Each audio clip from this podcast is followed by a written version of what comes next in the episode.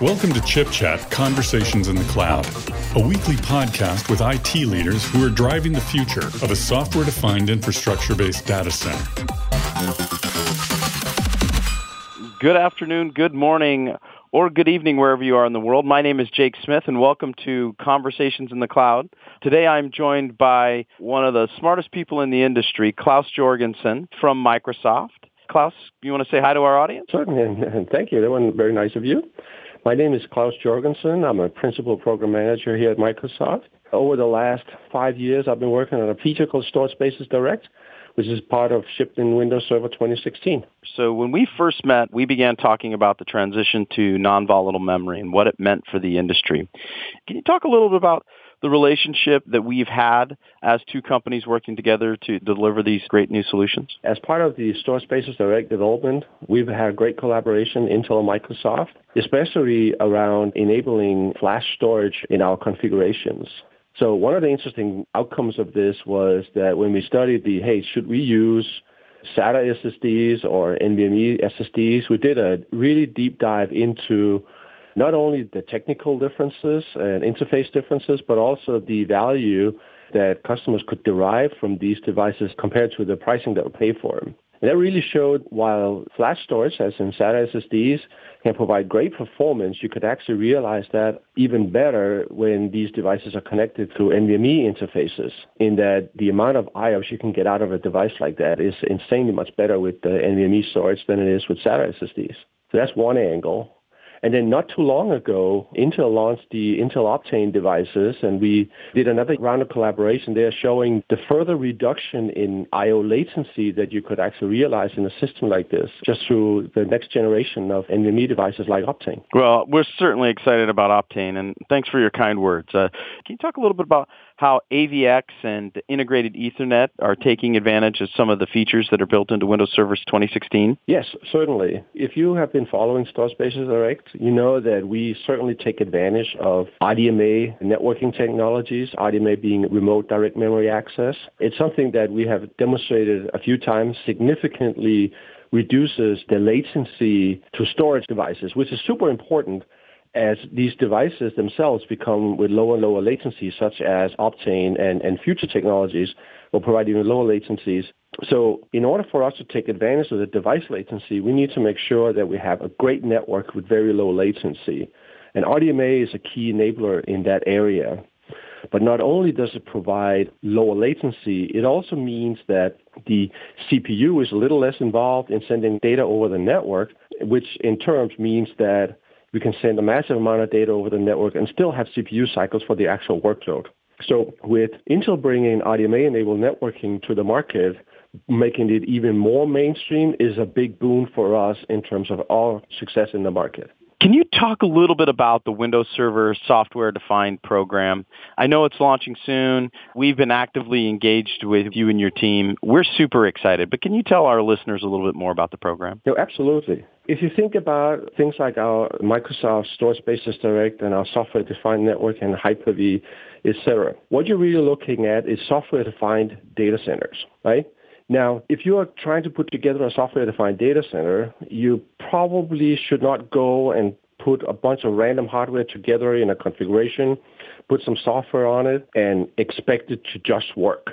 There's actually a lot of work going into making sure you select the right components at every level, being the correct CPU for the, what you intend to do, the correct amount of memory and type of memory that you want to use, as well as the networking infrastructure that you put in place that is all balanced with the disk devices and or capacity devices that you put into a system like this. So what the Windows Server Software Defined Program is about is making it a way to take a industry standard components, put them into a configuration that is then validated significantly with our software to ensure that the outcome is a configuration that our customers can readily go by and have big confidence that that is going to work as a solution that they deploy.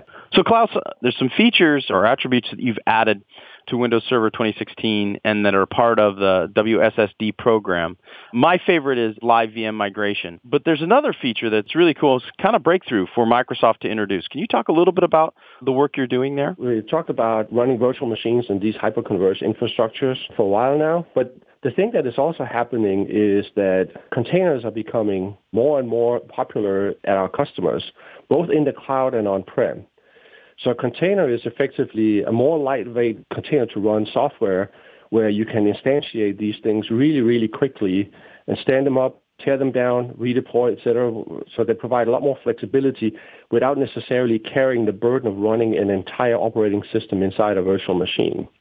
So what we're demonstrating with Windows Server 2016 is actually the ability to run a massive amount of containers on top of a Windows Server software-defined platform right on top of the same infrastructure that we also run virtual machines. So you can run the container one day on one node and then the next day on another node, and we have still continuous access to the storage behind it. So that's something we're very excited about, and we actually do a demo video of as part of the launch here. Containers, VMs, live migration, container migration in real. It's just it's really breakthrough. Uh, congratulations to your team, and so excited to work with you guys. The other thing that we announced today, and, and I'm pretty proud of this because you and I have been collaborating on this for some time now, is the Intel Select solutions for Windows Server 2016. We believe the Select brand is the fastest path to infrastructure transformation, offering verified configurations that we worked very closely with Microsoft to deliver to reduce complexity and investment in the hardware evaluation. And we've added these performance benchmarks that we jointly have developed and continue to evolve.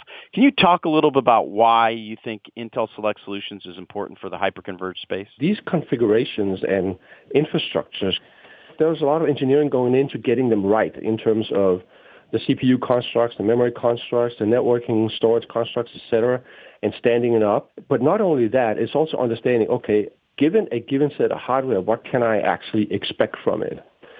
So bringing these package configurations for a given workload, let's say SQL Server or other, it makes it tremendously easy for consumers or customers to actually acquire these, know what they can do upfront, actually have a reference for when they put them together that they can expect a certain level of performance out of them it really makes it a lot easier to be a customer in that regard or a partner in that regard that you know you can deliver a specific configuration with an almost guaranteed output from it. That's very important for software defined to become successful to do these things to support it. I really appreciate the work that our engineering teams continue to do together in the collaboration.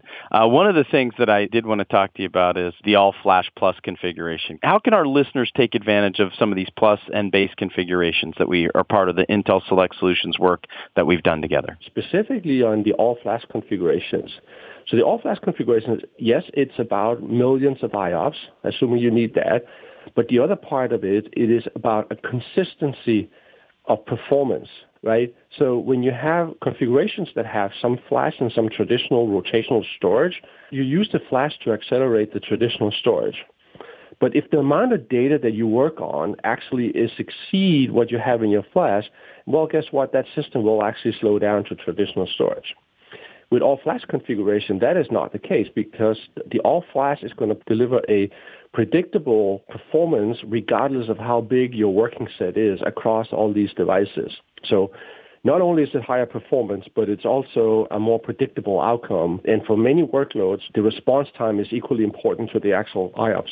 Uh, how do our listeners find out more about Windows Server 2016 and the Windows Server Software Defined program? You can go to aka.ms forward slash spaces direct, and it'll take you right to the homepage where all the information is available. All right. Thank you, Claus. Certainly appreciate you and your team.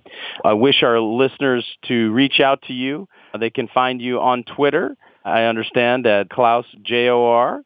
Listeners who are joining us, we wish you a very good morning, very good afternoon, or very good evening, wherever you are in the world. Uh, my name is Jake Smith. This has been Chip Chat Conversations in the Cloud with Claus Joergensen from Microsoft. Thank you and have a great day.